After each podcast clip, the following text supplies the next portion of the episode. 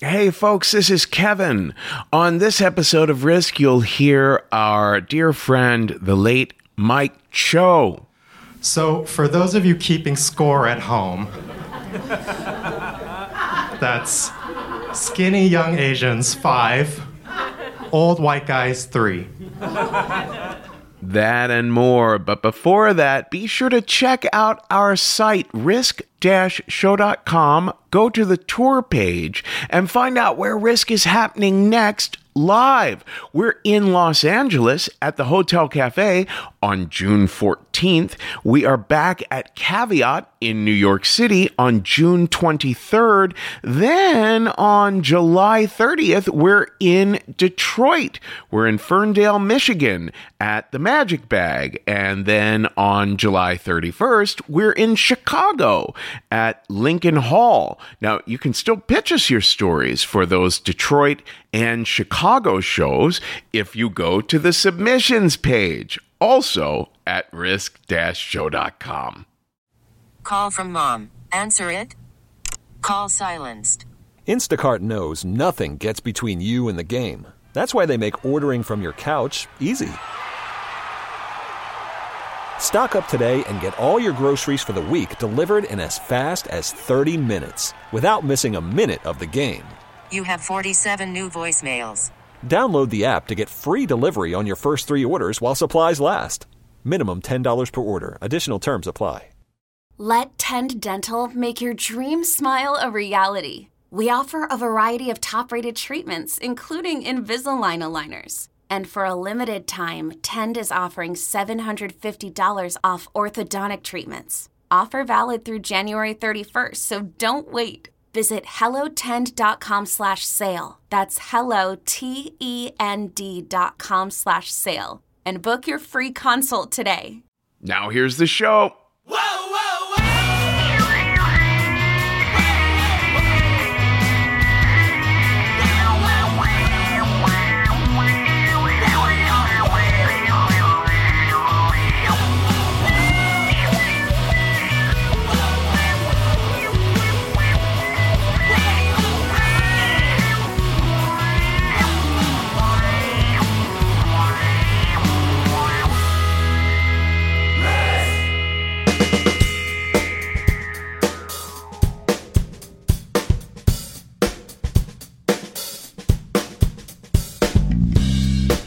Hello, kids. This is Risk, the show where people tell true stories they never thought they'd dare to share. I'm Kevin Allison. This is Tokyo Groove Jyoshi behind me now.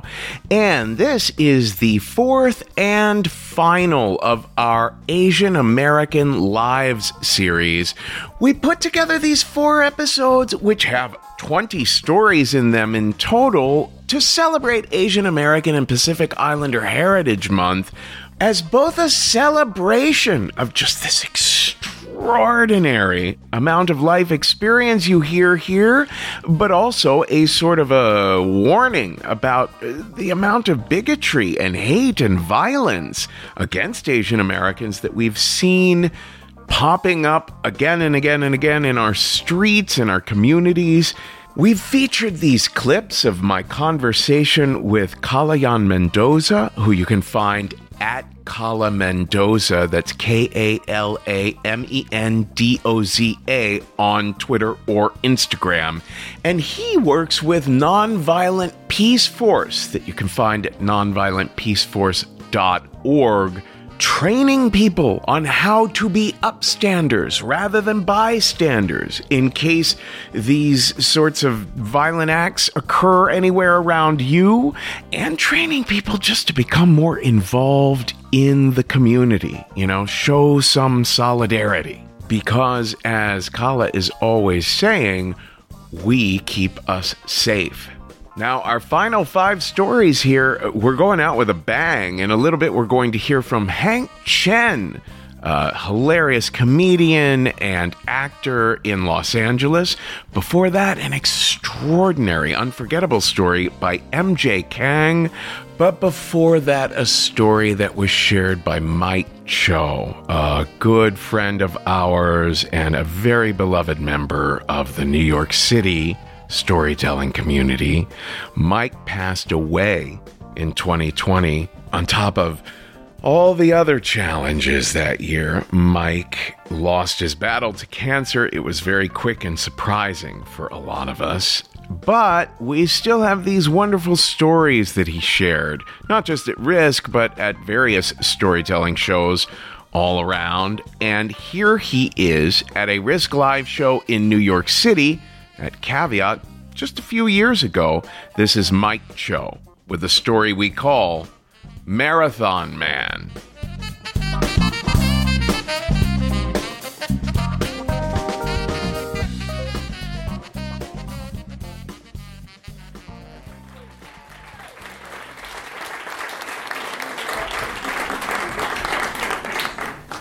Uh, so Tim and I were a bad match from the start. Uh, our entire relationship consisted of me uh, taking the M72 crosstown bus to his apartment off Columbus Avenue, where we would just sit on his couch and watch TV all day. Uh, we were obsessed with trading spaces, and by we, I don't mean Tim and I, I mean the entire nation. Uh, we would order mediocre takeout, and then we'd go to bed. And the next day, I would take the M72 crosstown bus back to my apartment on First Avenue, and that was it. That was our entire relationship. So uh, I was younger then, and I was naive about relationships. But after a while, even I was starting to ask, like, don't couples who date actually do things together? So I must have been making some noises about this because. Uh, uh, one day, Tim surprises me and says that we're going to a dinner party at his friend Harry's house. And Harry's this uh, older gentleman who lives a few blocks up from Tim. Uh, he's about 10 years older than Tim, who is already about 10 years older than I am. And uh, we get to the party, and I'm very nervous about making a good first impression. This is the first time I'm meeting any of Tim's friends. So, of course, the very first thing I do is I spill a full glass of red wine while trying to cut a piece of hard cheese. and immediately around me, all of these like thousand hands appear with all these napkins and towels, and they clean up the mess. And I hear somebody telling me that uh, Harry's been drinking for hours and he's probably not even going to remember any of this in the morning. Uh, so, seated around the table is another couple. They were the owners of the Thousand Hands that came out to clean up the mess. Uh, this other couple, who, like Tim and I, consist of an older white guy and a younger Asian guy. And in the kitchen, there's another young Asian guy who's cooking dinner. And dinner is vin, which is a French dish, and that uh, briefly confuses uh, Harry and the other white guys around the table because coq is a French dish and the chef is Asian. Oh, but uh, you know, f- um, Vietnam was a French colony for many years, so that checks out. Oh, but the chef is uh, he's not Vietnamese; he's from the Philippines. Oh, but it's all the same general area, isn't it? All of those third world countries in Southeast Asia. Are the Philippines a third world country? Really? Electricity and running water? Really? Uh, the last two guests arrive while we're eating uh, dinner. Uh, first, there's Aaron, who uh, is another young Asian guy who happens to be Tim's uh, ex before he dated me. And yeah, I've stayed friends with exes in the past. I don't really think that's weird or a big deal. And the last guest is uh, one more young Asian guy who is this actor comedian who is just stopping in in between shows. So, for those of you keeping score at home, that's skinny young Asians, five, old white guys, three. So we finish eating dinner, and Harry clears the table and he puts on some music. And immediately, the Asian guys at the table, they just start screaming and they get up and they start dancing. And it's just like so instantaneous, but like looking back, I totally get it. You know, this was the year of uh, Beyonce's first uh, solo album and you know people were still rocking out to uh, Christina Aguilera's uh, stripped CD. You know that's the one that had "Fighter" and "Dirty" with the two R's.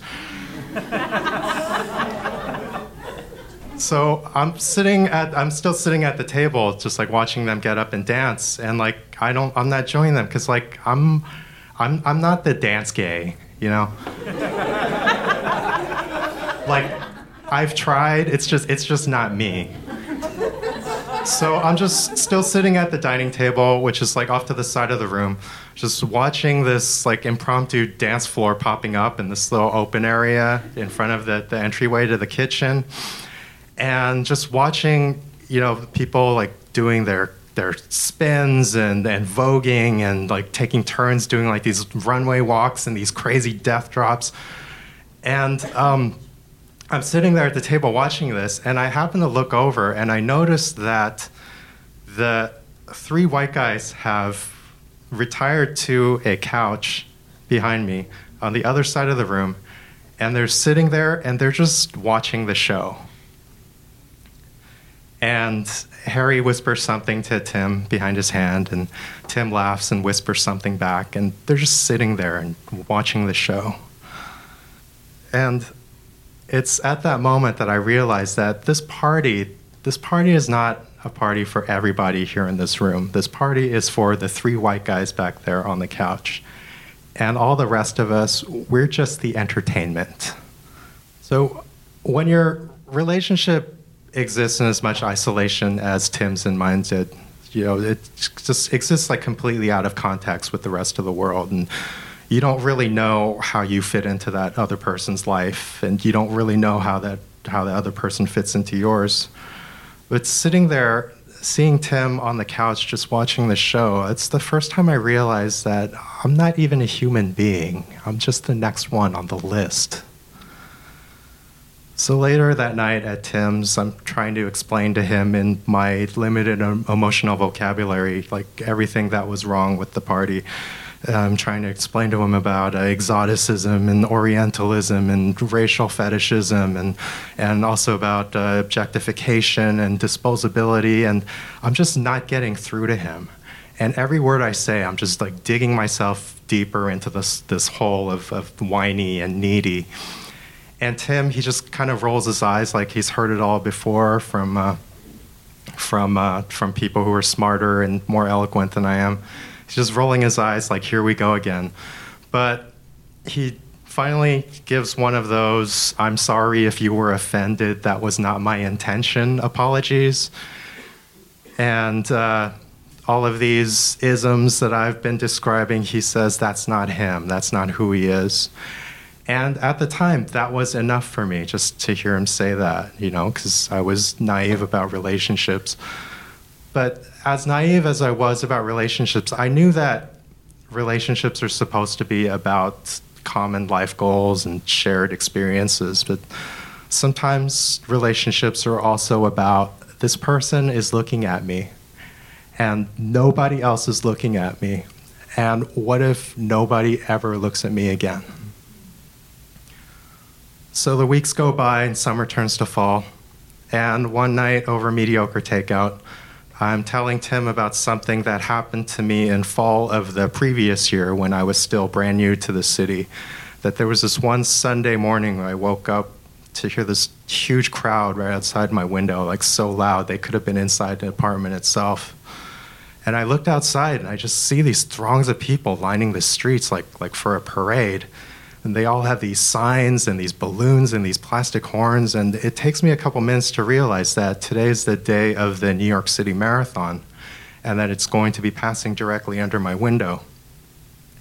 And I spend most of the rest of the day just sitting at the window watching this endless stream of runners passing underneath my window and just watching all of these people just cheering for their friends and their coworkers and their families and just for complete strangers.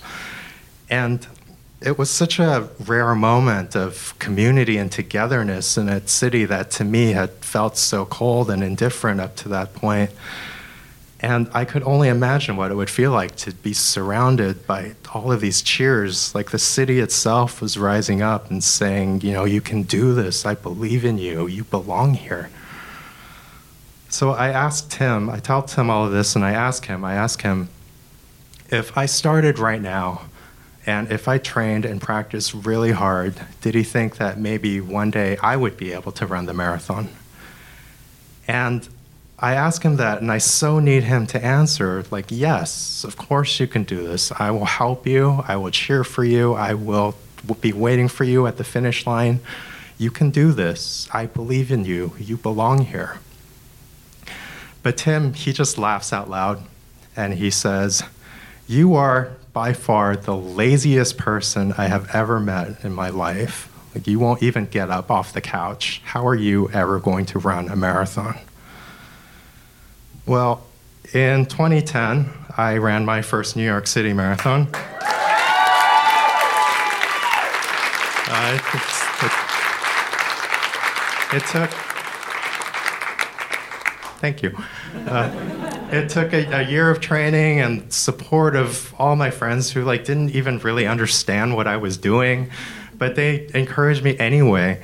And you know, they were people that you know, to, to supported me and they, they were cheering for me along the way. And like, I could, I saw them cheering for me. And like, even if I couldn't see them, I still felt like, you know, the city, like I had imagined that the spirit of the city was like lifting me up. And, you know, I was connecting with all of these strangers who were somehow able to connect with me who were able to spot me out out of a crowd of, you know, the, the one anonymous runner out of 55,000 just like being able to connect with me in a way that years ago two people couldn't even connect when they were sitting on the same couch together. And I saw the same thing when I ran my second marathon in 2014 and and my third one in 2017. And the one person I never saw in any of this was Tim, who will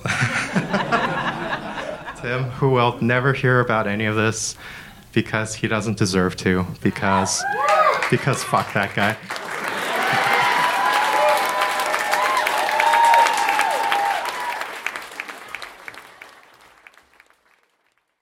Selling a little or a lot?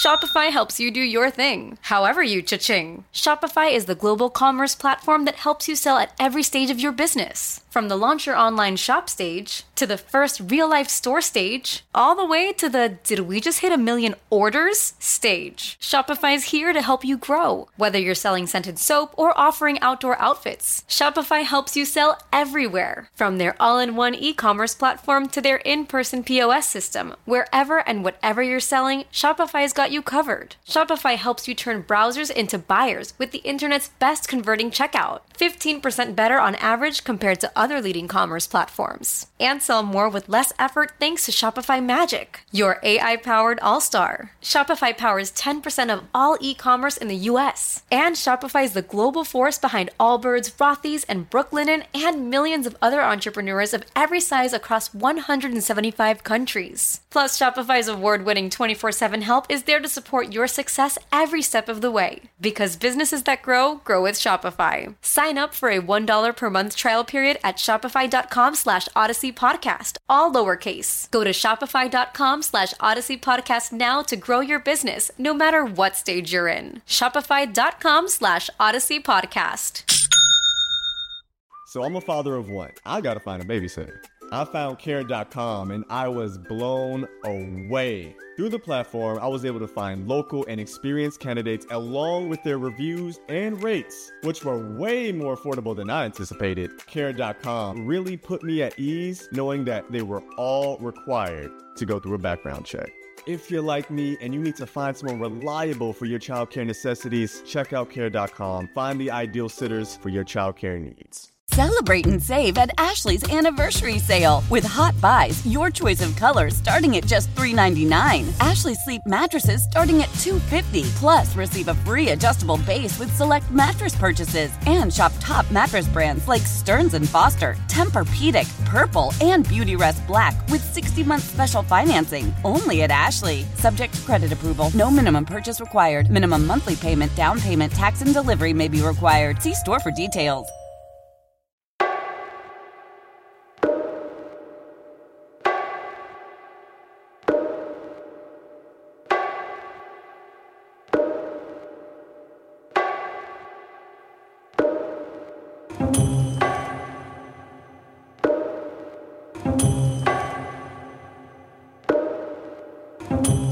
I was walking my hometown of Toronto, Canada. Toronto the good. I walked along Avenue Road to Harbord Street, near the University of Toronto. I wore my black army boots and thin cotton dress. It was nighttime in the summer. I loved the air, how light it feels once the sun says good night. That's when I was grabbed from behind. The air became static. The shock of being grabbed took the wind away. I heard him grunt. It was deep yet sharp with an element of surprise. The male stranger grabbed my breasts and then put his arms around my waist, his hands on my stomach. I sucked in my tummy. Even in that moment, I felt pressure to be thin. I felt my dress rising up and I held onto it to protect myself. He stopped lifting the fabric. Instead, he held onto me tightly. I could tell he wasn't tall because his face was against my ear. His breathing was shallow. It came from his open mouth. It was so close to me, it made me feel nauseated. He was determined to do something I didn't want to find out, but I was stuck, unable to move, unable to free myself. He started pulling me back, dragging me to somewhere I didn't want to go to. I needed to do something, so I became as heavy as possible, as if I were dead. And I screamed. Standing ahead of me was someone at a traffic light. It was a quarter of a block away. I saw him turn towards me, towards us. I screamed again. Please see me, see us.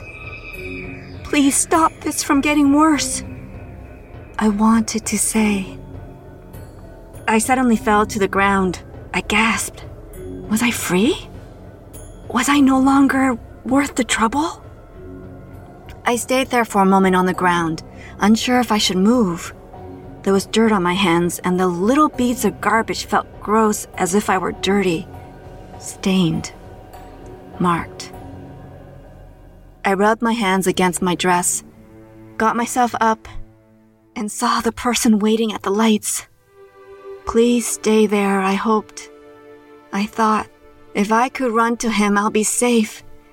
Everything might return to normal. But I turned backwards, towards where I thought the person who had grabbed me would be. I only saw the back of him. He had short, dark hair and was wearing a white long sleeve shirt and dark pants. His shoes weren't dress shoes, but I couldn't tell what kind they were. He snuck into the alley. I hadn't noticed the alley before. I must have passed it when I was walking.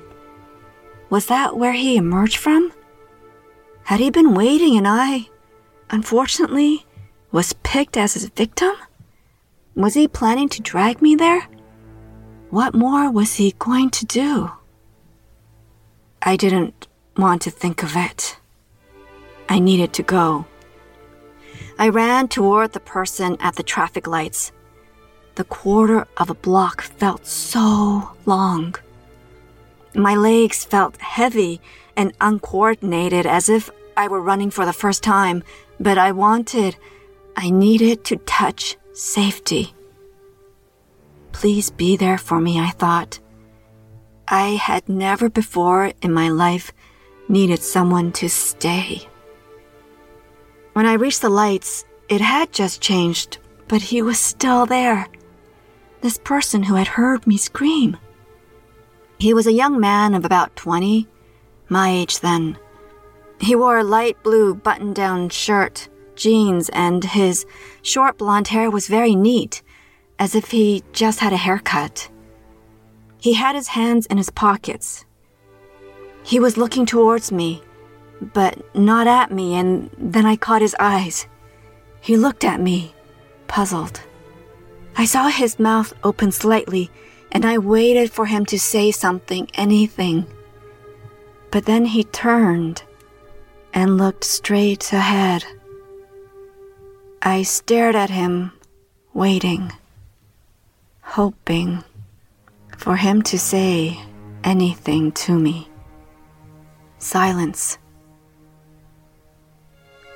The air felt heavy again. We stood there at the lights only a few feet apart. He was in the center of the sidewalk, ready to cross. I was just to the left of him, staring at him. Say something. Anything, please. It felt cold and familiar. This hadn't been the first time I'd been grabbed on the streets by a stranger. Other times I ignored it. Other times I pretended it didn't happen, but this time, someone had really seen it. Please ask me if I'm okay. I'll tell you the truth. He remained silent. When the lights changed, I started running. I ran the 20 plus blocks to my apartment. I ran past Cora's Pizza, the place my middle sister and I walked to on Sunday afternoons to grab slices for lunch. I ran past Harbord Bakery, where we would share a lemon poppy seed loaf until we were too full, so we brought it home to freeze. I ran past the women's bookstore where I had purchased my first copy of Our Bodies Ourselves. I ran by my father's corner store at college in Ossington, hoping he was still there. Sometimes he stayed open later during the summer months, so when the nightclubs closed, he could get a little extra bit of business from customers wanting to buy cigarettes. He was closed. I continued running until I reached my little bachelor apartment on College Street, near Dufferin Avenue, where the streetcars screeched as they turned. I ran fast as I tried to find some sort of safety because I wanted to get away from the person at the lights as much as I wanted to get away from the person who grabbed me. I couldn't count on anyone, just me, I realized then. When I came home, it was empty. The air upset me. It felt so heavy. Things were not right. The poison of the experience had followed me. How was I going to stop the poison from spreading, from becoming a part of me? I picked up the phone and called my husband, who was staying with friends in Malibu, California. I was just grabbed on the street. I repeated to him several times until he heard and understood what I was saying. But you're okay now, my husband said, because he wanted me to be okay. I don't know if I am, I replied.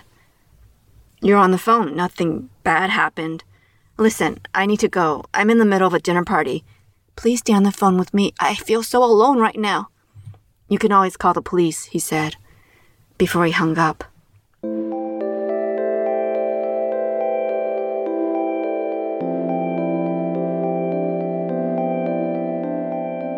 I sat on my wooden floor near my wrought iron framed glass coffee table and cried. If I was okay, why did I feel so defeated? I called the police and the dispatcher told me they would send someone right over. I waited, first by pacing and then by cleaning up my place. I heard the sounds of their heavy boots walking towards my front door before they knocked. I let them in, two male Toronto police officers who were much taller than me. I told them what had happened. They were concerned. I saw it on their faces, and the more concerned they got, the more I needed to downplay it. I just thought it would be best if I reported in case anything else were to happen that night, I told them. But I couldn't hide my tears. I was trying so hard to not cry that I was crying more, which only made me cry deep tears so I could barely breathe. Are you okay? One of the officers asked, and I could only be honest. I wish I was. I wish this didn't affect me. No, I'm not okay. I could recommend a support group, have someone call you tomorrow. No, I can't. I'm Korean and Koreans don't believe in therapy. The police officer passed me a card, just in case. I wasn't going to call. I had to figure this out on my own. I knew this was going to be my burden. When the police left, I cried even more, and then I got mad at myself for crying. I hate the stereotype of a fragile, helpless, petite Asian woman. But in that moment, I was. I was small, meek, and vulnerable. I thought I had trained myself to not let these things affect me. I thought I could handle this. A few months later, the police called me. They had apprehended a suspect. They asked if I could come in to identify him.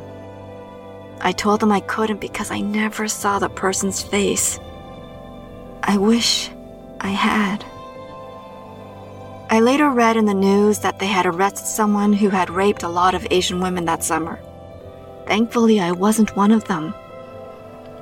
But I felt terrible for the others.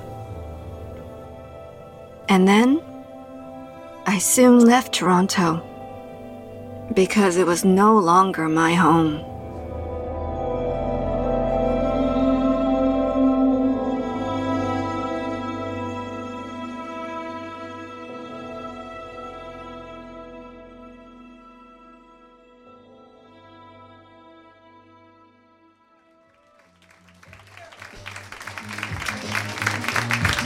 Thank you so much, guys. So I was, uh, I'm the oldest of two kids. It's me and my younger sister. And people are actually really surprised when they hear that because usually it's the youngest one that goes into entertainment, right? The fun one. people say that my sister and I are really alike. So people who know us, uh, one guy actually told me that my sister looks exactly like me. She has just longer hair and a smaller head super flattering, but I think she I think she's really pretty, so I'm gonna take that as a compliment. Being the oldest sibling, our, our age gap is big. It's six and a half years, and also because we're different genders, oftentimes it felt like I was raised as an only child, or sometimes even a third parent.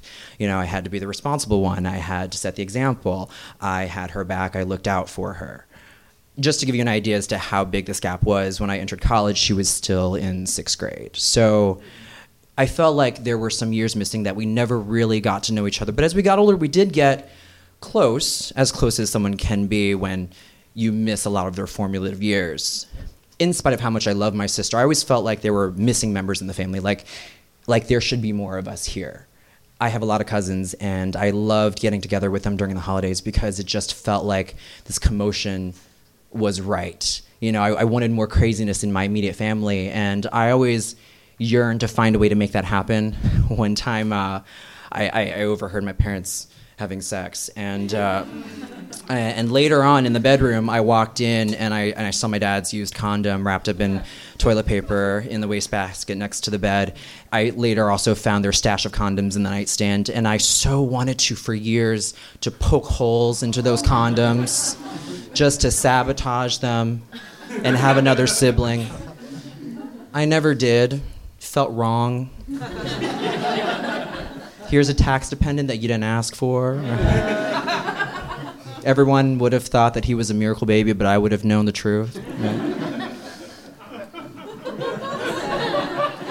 Whenever I was with my cousins, you know, I felt like I was part of this pack. This was my crew. And every time I got onto an airplane or a car to leave, I felt this profound sadness. I wasn't the most social or popular kid growing up, and I think that's one of the reasons why I fell into the church. I mean, here was this, you know, group. We were raised religious, my family, and our youth group, this was where this ragtag group of little Asian misfits could get together we could leave our public school and our really strict upbringings behind and we could just connect and feel cool even for just a sunday. Or sometimes a friday saturday sunday because you know they had a lot of activities and if i was available i was down for all of them all weekend. I was there. Our activities were always seasonal. So in december a Friday, we would all get together. We would do uh, hot chocolate and Christmas caroling in our white neighborhood. Our Chinese church was inside a white neighborhood, and 120 Chinese kids would go up and down these streets and ring doorbells. We would avoid all the menorahs, and we would knock and we would sing to all of our white neighbors. And I, and I think, you know, looking back, it's cute and it's sweet, if not a little bizarre. And I feel like our neighbors, you know, they knew we were a Chinese church, and I think after a few Christmases, they kind of just got the hang of it and figured that it was something that they could enjoy. I remember one night my dad was driving me to this youth group, and I was 14 years old. My friend Easton was in the car, and I had just entered ninth grade, and I think I was just getting into political activism. probably someone during lunch that day had been talking about abortion, and I decided that I was for a woman's right to choose. So I expressed my opinions in that car. My dad quickly interjected. He goes, "No, Bible says you must be pro-life." I, I was like, uh, and I, I tried to maybe have a rebuttal. I was like, well, what do you guys think about like you know, you know, rape and incest? He shut the club down. He said, "Did you know that you are supposed to have older brother or sister?" What? 16 years ago, mommy had an abortion. And every single day I pray to God that He forgive me for killing my child. My friend Easton sitting in the back seat, he's not saying anything. It's super fucking awkward. It's just silence. My dad had just interjected this like socio political conversation between two ninth graders and made it really, really fucking personal. He was like, and if mommy no have abortion, maybe you not be here today.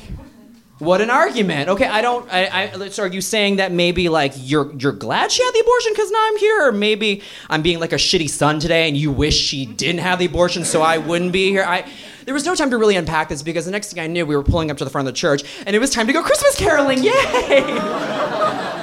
My friend Easton got out of that car, gave me a quick side hug, and his ass was on fire. He left that church. I didn't see him for the rest of the night. He was done that night was a blur. I, and I couldn't help sitting in that car feel a complete sense of loss. Like I I was supposed to have this older sibling. I was supposed to have this brother or sister, someone who was supposed to be there to do everything first, someone who was supposed to look out for me, someone who was supposed to have my back the way that I had my little sister's back, but I never had that for myself.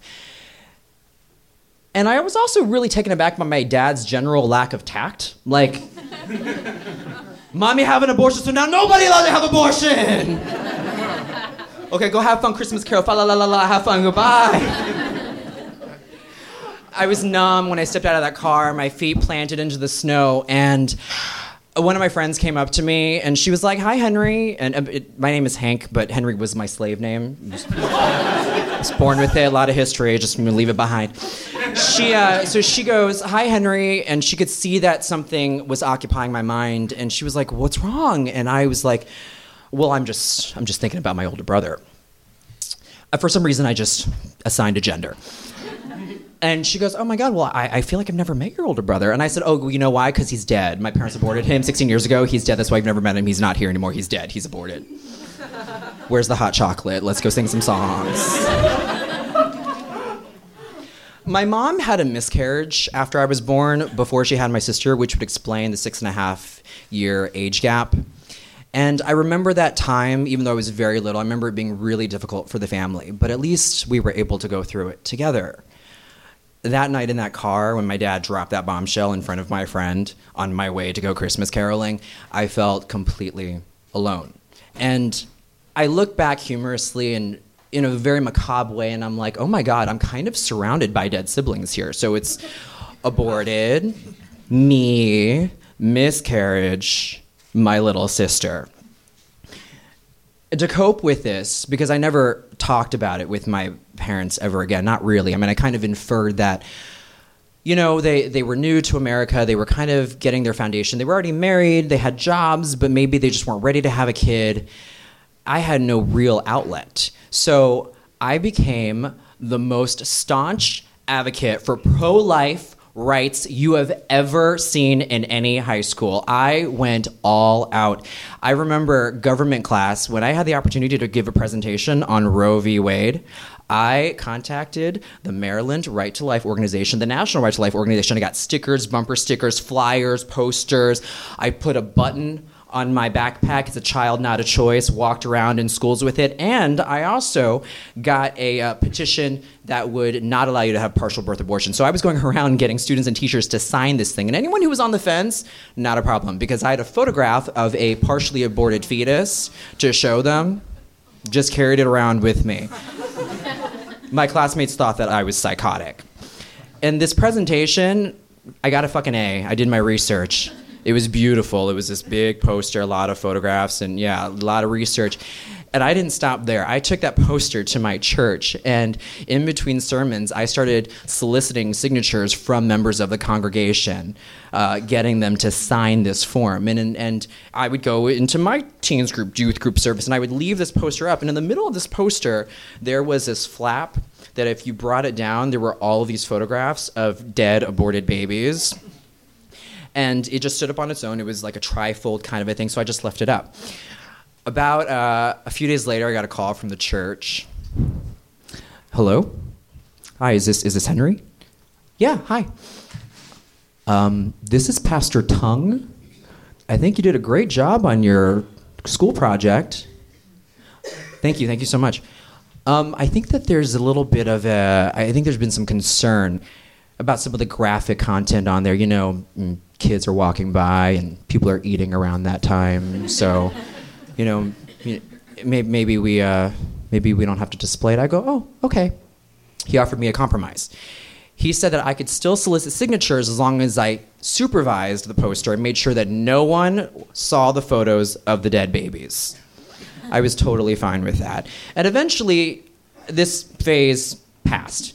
The pendulum swung back, and I fell right back into the pro choice category. But this was my way of coping.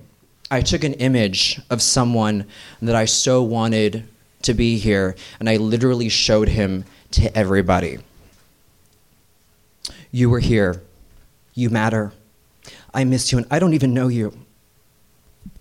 The ironic thing is, in my childhood home, we had this dining table, and it seated six. And the absence of two people felt so much more real after that night with Christmas caroling. I mean, I it's sort of like Big Brother, you know, like after they start voting out house guests, mm-hmm. like just the, the empty seats, it's awkward because two people used to be there and now they're empty and they're not.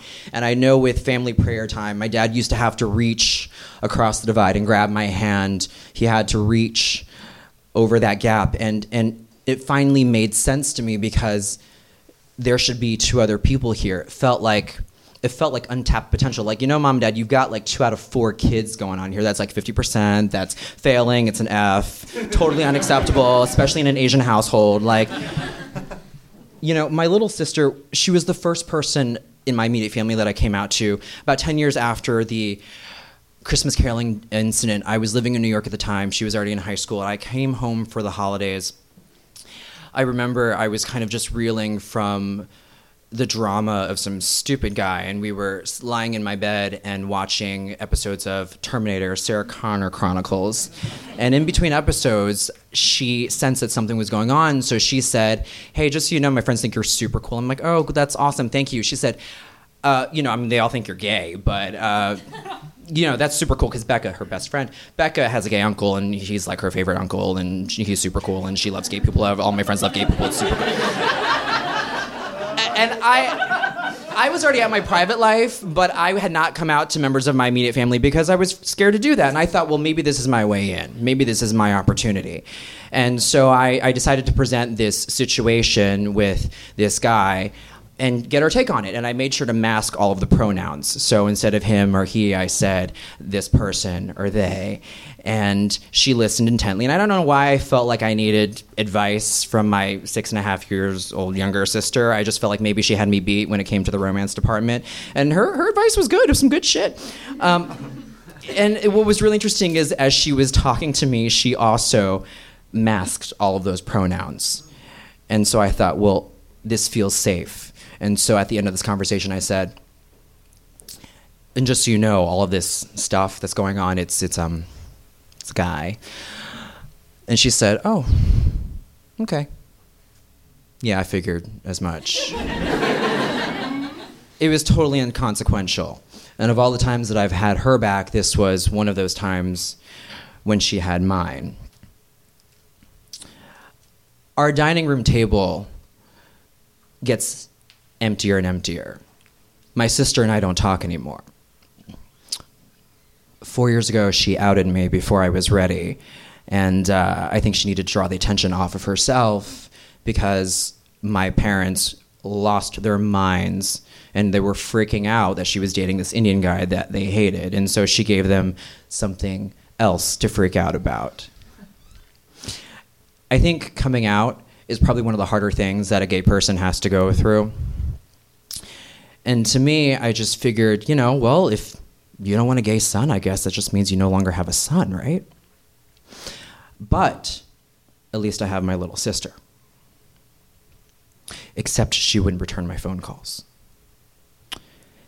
Hey, um, so I figured you're probably really busy with school and I know what's going on, but it would really be great if you could talk to me. Um, mom and dad are kind of freaking out. I know it's, you're kind of like at the front lines here.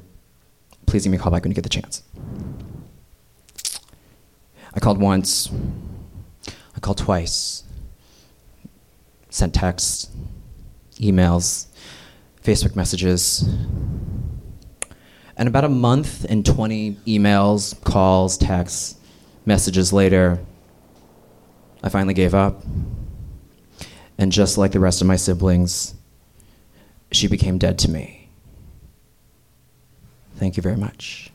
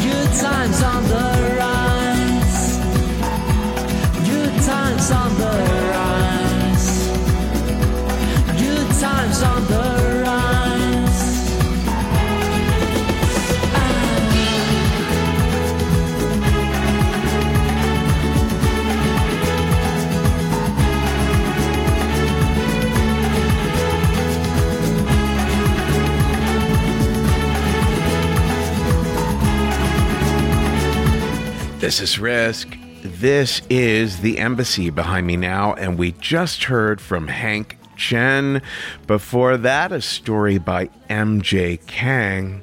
Don't forget that the people who coach the storytellers for Risk are also teachers at our school at thestorystudio.org. And I do some one on one training as well via my own website at kevinallison.com. And so, if you or anyone you know would like to share a story, we hope that you don't hold back because we have all kinds of ways we can support you in that effort. In fact, the storytelling resources page on our website at risk-show.com is a place where you can find all kinds of wonderful tips and tutorials for free.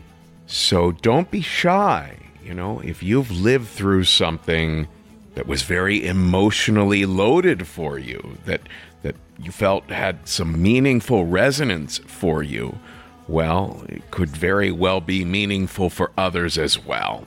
Look us up at thestorystudio.org or at risk-show.com.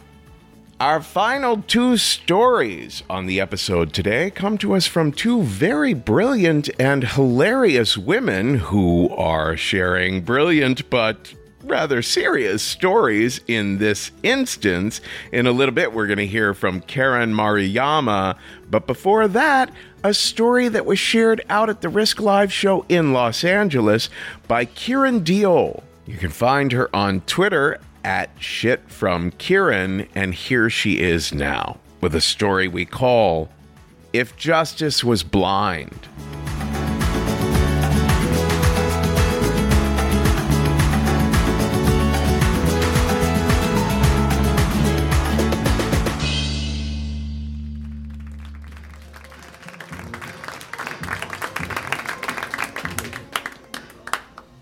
So I was actually up for a, a job uh, with an organization called Vice. I've been working for them like on the internet, doing these like Munchies videos.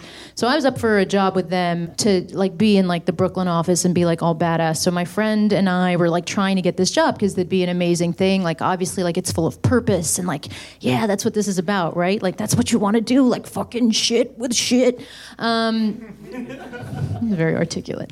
Um, I'm very interested in women and I'm interested in, in women's issues. That's a big thing to me. Uh, it's really important. Before I started doing stand up, I did a documentary about women rebel soldiers in Nepal. And so a friend of mine suggested this true thing that happens here in Los Angeles. There's underground karaoke hostessing bars where like you as an attractive young woman can submit a picture on Craigslist and get selected and then drive around in a van driven by a stranger, line up for uh, strange men in private rooms in karaoke bars and get picked out of a lineup and then be an escort slash prostitute with these dudes for money. Any takers? That's it was more of like an advertisement. That's what I was going for.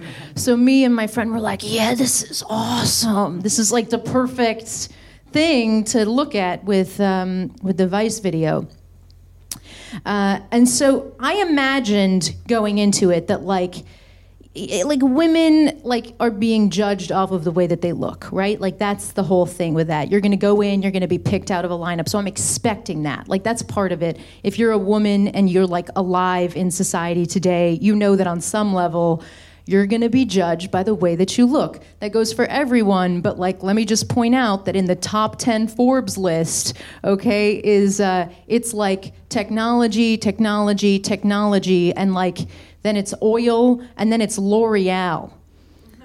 That's like number four or five on like the list of things that drive our global economy, which means that what we're interested in is like oil and things that keep the world going, and also mascara. I know that beauty is going to be a part of this. Like I know that that's a thing, and it like makes me scared. It makes me, you know, the idea that you're going to be judged just on the way you look. But I'm like, fuck it, it's going to be awesome. And so we find a woman to take us underground with her. Like we find this chick, and she's going to fucking take us with her. And she's this uh, porcelain-looking model with like this black hair, and she's she's actually pretty nice. And we're picking our outfits together. And this should have been a red flag because when we're picking the outfit, there's two outfits, and they're two like cocktail dresses. And she looks at one and she's like, "Well, I think that you should go uh, with that one um, because it shows your boobs more. There's just like more cleavage." And I was like, "I thought you said that we're supposed to look classy." And she was like. Well, um, the kind of men that would go for you, it's like probably more of like an African American clientele or like an Arabic clientele or like even an Indian clientele. And it's just like they probably would like it if it was like just a little more. And I, and I stopped her and I was like, So you're saying that ethnic men like sluttier women? And she was like, Basically? She's just like this adorable kind of Betty Boop of racism. Do you know what I mean? With her hair, and she's like, "Ah, boop, boop, boop, boop, boop, boop." so we get dressed up. The boobs are up to the eyeballs, and we go, and our cameraman drops us off at this Denny's. Oh, because if I didn't tell you, the parking lot where we're going to be meeting this guy is right outside of a Denny's. Classic America. It's my dad's favorite restaurant. I don't think he would be proud. And we're walking down the street and we have these coats on and there's like I have this watch, like an undercover watch which like shoots undercover footage or whatever. We get picked up by this Korean man in a minivan. And this is fascinating because it's like it's just this guy with a minivan and now he's decided that that's a company. So I love that about the entrepreneurial spirit of America that you can just be an immigrant who comes to this country, gets a van, fills it with slutty looking women looking to make money, and you're just like, I'm an S corporation. like there's something fun about that, and I appreciated the spirit of that. But we go into the first place, I forget my ID, and so we have to double back. And once we double back, we get into our car, and um, she's texting with our driver while we're in the car and we're planning where we're going to meet him again at the Denny's. And she goes, This is really fucked up. And I'm really sorry, but he's saying that um, I can come back, but you can't come back. And I was like, Well, what about if we like go together? She's like, It's just, and you don't deserve this because you're beautiful and like you're amazing and like this is some serious ignorance on these guys' parts, but um, they don't like colored girls of any kind. and what I appreciated was the pause just between colored girls and of any kind, as if in the middle, this girl expected me to be like, uh, no, no, no, no, no. uh, I think you, no, no, no, no, no. Damn it. Damn it. Like, is this, she thought, like, like, what am I to respond? You know, oh, no, I don't fall on that part of the color wheel, ma'am. Um, and it was 2015, all right? I was sitting in a fucking car in 2015.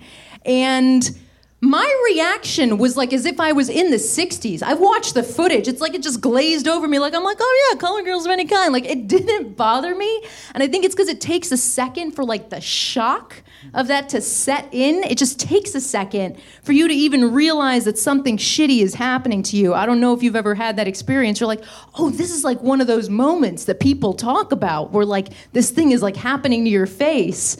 And it was a couple of minutes later and then I finally was like, you know, I wish I was more surprised, but I'm not because I feel like at every juncture of the entertainment industry in Los Angeles, there is sexism and there is racism that exists pervasively. I was like, from the diversity hires in writers' rooms to the people who are managing auditions to the faces that you see to the YouTube comments, just it's at every single point. So why would I expect the illicit prostitution escort ring to be the fucking bastion of the NAACP? It, as if I'm turning to them to be like, but these guys will have it right. We're selling pussy, equal opportunity employment. You know, like that's like that's an insane thing for me to, to think that that would happen. And I realized it's like, I started with this stuff about beauty because it's like, as a woman, it's like you hold your own insecurities. It's like, I'll be insecure that my eyes bug out of my head too much or that my nose is too big for my face. These are my insecurities, but like, I've never been insecure about my skin color. I've never been insecure about being brown. And I just thought this was like a layer cake of discrimination. And I was like, these people could do better than that. You know what I mean? Like the idea that you would take like a busted looking white woman over like a mediocre brown one, I feel like is just bad math.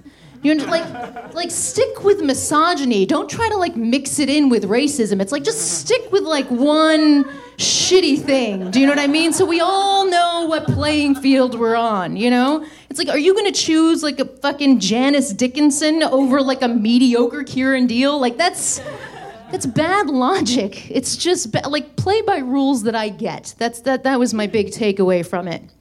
So I was like, I'm probably like 50% like woman, and like I'm like 50% this, and the other 50% of me is just like an entrepreneur. Because I was like, get me back in there, coach. I'll sell it. I'll sell it. You know, thinking like I would do really good. And so she did. She, to her credit, this model, she got me back in there, and the driver was right. I went into, I would say, 40 rooms over the course of five hours, like just in the heels and the uniform and like the whole fucking thing and not one person picked me the entire time, which hurt. I was like, really? It's like trying to like lift the skirt up and be like, which probably didn't help. the guys probably weren't like, yeah, let's pick the one going like this. That's the fucking woman we want in our room with us. She's normal. Uh, I love the way it's like the takeaway is I don't think it was her skin color. I think it was her shitty personality.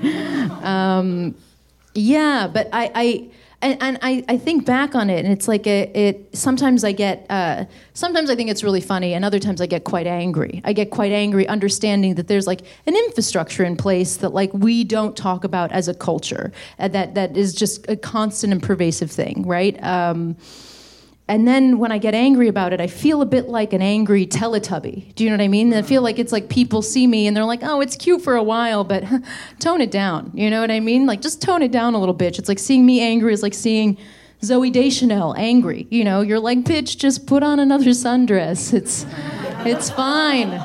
You need a trim. Those bangs are clouding your judgment, you know? That's kind of how I feel. And I wonder if a lot of other women feel that way. It's like sometimes it's like you have this rage and you don't have this space publicly to feel like you can address it. It makes me think of justice because that's a woman and it's in a courtroom and she's blind. And sometimes I just wish that we lived in a society where it was also blind. Thank you.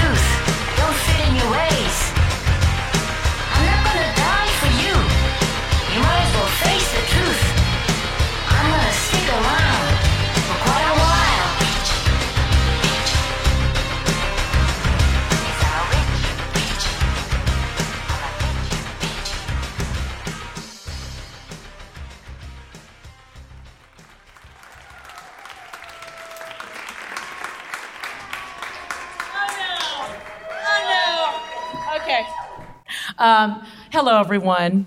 So, I was at work uh, about a month ago, and I was in the office at the Groundling Theater, and I teach improv there. And so I'm sitting there, and thank you. Uh, so I'm sitting there, and I was uh, having to fill out some paperwork. And I overheard the girl in the office on the phone talking to a student who was starting class and didn't know who their teacher was, and it was going to be me. So I could hear them on speakerphone, and so she's trying to describe me. Um, she's she's short. She has dark hair. It's dark brown hair. She wears t-shirts and jeans a lot. Um, did I say she's short? Um, brown hair, blackish brown hair. And then the student goes, "Oh, the Asian one. Yes, yes." And she looked at me and she went. I'm saying sorry. Uh, so I was like, "No, you know, every once in a while." More than once in a while, I'm reminded that this is what I look like. I'm an Asian person that I guess doesn't sound like an Asian person. And it's kind of this thing I've kind of gotten used to because every once in a while, like that moment, I'm reminded of it. I'll go to a wedding and someone will come up to me and they'll look at me and go, You speak really good English. Good for you. And so I just go, mm.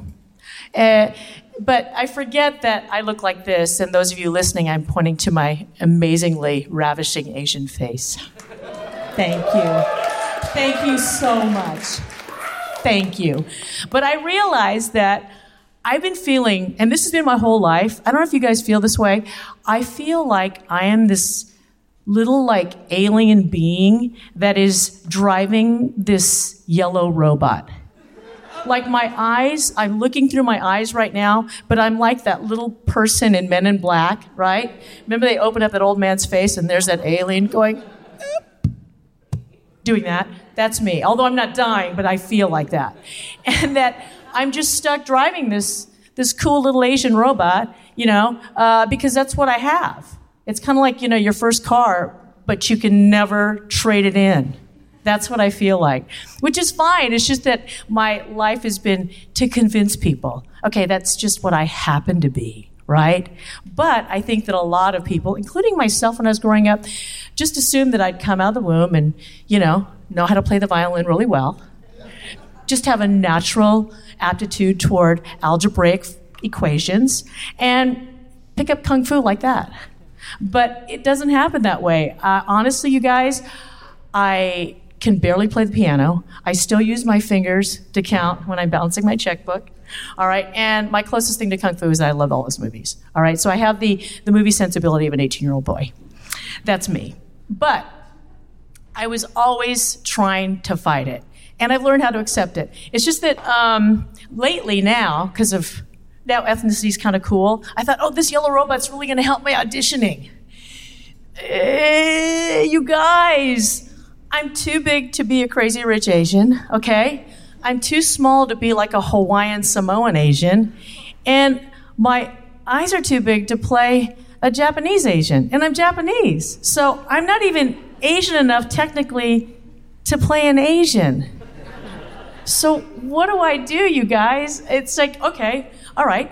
But you know what? I did have an audition, and this was one of my first ones. And I was like, oh, it's, it's, it's a part. She's a Japanese woman. That's me. I'm going to nail this. So I go in, and it's this dramatic movie of the week about the bombing of Pearl Harbor. Yeah. So it's this really dramatic scene, and they set it up, and uh, Karen, you know, the bomb's just gone off, and your face is melting off, and there's all this mayhem. And my lines were literally water, water. And so the casting person, she stops her. She goes, "Okay, Karen, thank you so much. I'm going to stop you right there. Um, let me tell you something about Asian women. They're very internal. They don't get emotional. That's what makes them interesting." Yeah, this is a white woman telling me this. And I was like, "Oh my God, you racist bitch. But I didn't do that. I said, Thank you. I was very internal. I didn't get emotional. And I guarantee you, I walked out in a very uninteresting way. So I went, Fuck! Maybe she's right. Maybe she's right. Maybe I am just doomed to be this kind of subservient person. I'm going to reinvent myself. But instead, when I got into college, I went, damn the torpedoes. I'm going to fight my Asianness. I'm going to just, ah, I'm going to wear overalls, which, yeah, that, that makes sense. Uh, I'm not going to hang out with Asian people. Fuck that, all right? I'm my own identity. I'm my own identity, right? I'm going to grow pot in my room. Uh, I did. Sorry. Eh, you know, I'm going to do that. And it just took me a while to get over that. I just fought it. So, anyway, I came home at spring break from college. I was going to UC Santa Barbara and I had a break and I went to visit, well, I went home to San Diego. That's where uh, my folks live. And I was kind of reconnecting with friends. And one of my friends worked at SeaWorld and he trained dolphins. And I, he said, You want to come and pet the dolphins. I went, oh my God, yes. Who wouldn't want to pet a dolphin, right? And so I was uh, running a little late and I got into my car and my car was this like Toyota that didn't have carpeting or radio. My grandmother had one in a raffle. Anyway, uh, and the rear mirror fell off. So anyway, I didn't have one. And so I was in a hurry, but I didn't have any kind of vision in my, my perimeter to see what was behind me uh, and I was a hurry. But let me let me just backtrack a little bit. At the time when I was going home, SeaWorld had a very Asian theme, like the ticket booths look like pagodas, right? And they, I'm saying that with a scowl, but I don't mean that. Pagodas are wonderful. And, you know, those, those weird, like, statues that look like lions and Buddhas, and they were everywhere, right? Because that was the, the main theme. And they had this attraction where there was a grotto. It looked like a little Japanese grotto. And it had a tank with water, and it had this glass where you could go down and you could look through the tank. And for money, you could pay these women who were dressed like traditional Japanese pearl divers. You know that from like that James Bond movie where he goes, anyway, they wear these white clothes and they they dive in the water. And they would get you a pearl or an oyster, and then you'd take it to the booth, they'd open up the oyster, and you'd get a little pearl souvenir. That was from a Japanese diver. So that was the attraction. So, anyway, cut to me being late. So I'm running late, and I'm so late. And I happen to look in my passenger mirror, and there's sirens. And I'm like, fuck, fuck. He's going to see that my rearview mirror's broken. Oh my God. So, anyway, I pull over, and this big cop you know the kind they have blonde hair on their arms, but it catches the sun, so their arms are really furry blonde. One of those guys. You know, and he comes up to my car, and I roll my window down manually because, again, this is a cheap car. And he peeks in, and he goes, You're going a little fast. Were you in a hurry? And I just nodded, right? And he goes, Where are you headed? SeaWorld? Without batting an eye, he goes, You pearl diver? And this is my defining moment. I just went, Yes.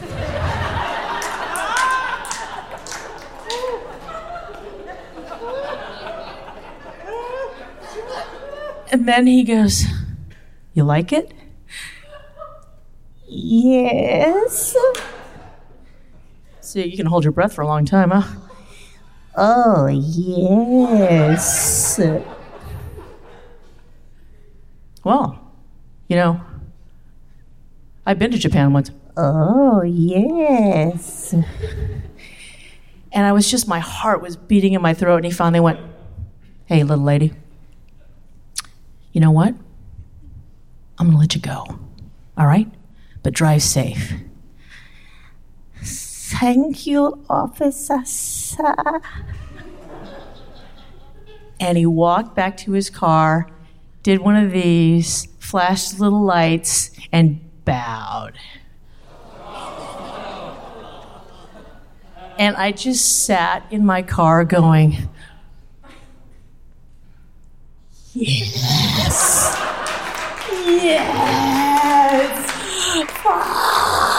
My yellow robot worked. And I went to Disneyland. And I was like, holy crap. Okay, okay, I got this. I got this. And so, you know, I I kind of after that went, okay, I'm good to go. I'm good. I'm good. I'm not going to have a chip on my shoulder. I'm going to accept it, right? I'm going to accept my yellow robot. So if I go into an audition and everyone's a size zero, I'm going to accept that I'm driving a yellow minivan. All right? I may want to upgrade. I may want to put better gas in it. I may want to keep it cleaner, but I'm okay with it because this is what I am. It's what I happen to be, but that's okay. So, you know what, guys? If you uh, come up to me and you start talking to me, just don't ask me what kind of sushi to order, all right? But you can ask me what the over under is on a Charger Patriots game. Thank you so much, you guys.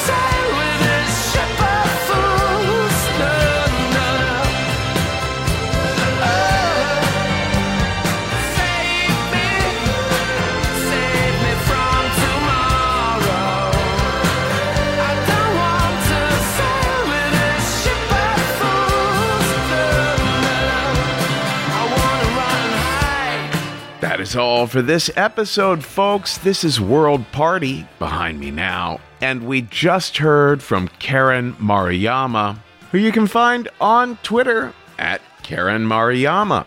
And before that, a little bit of a song by one of our heroes, Yoko Ono.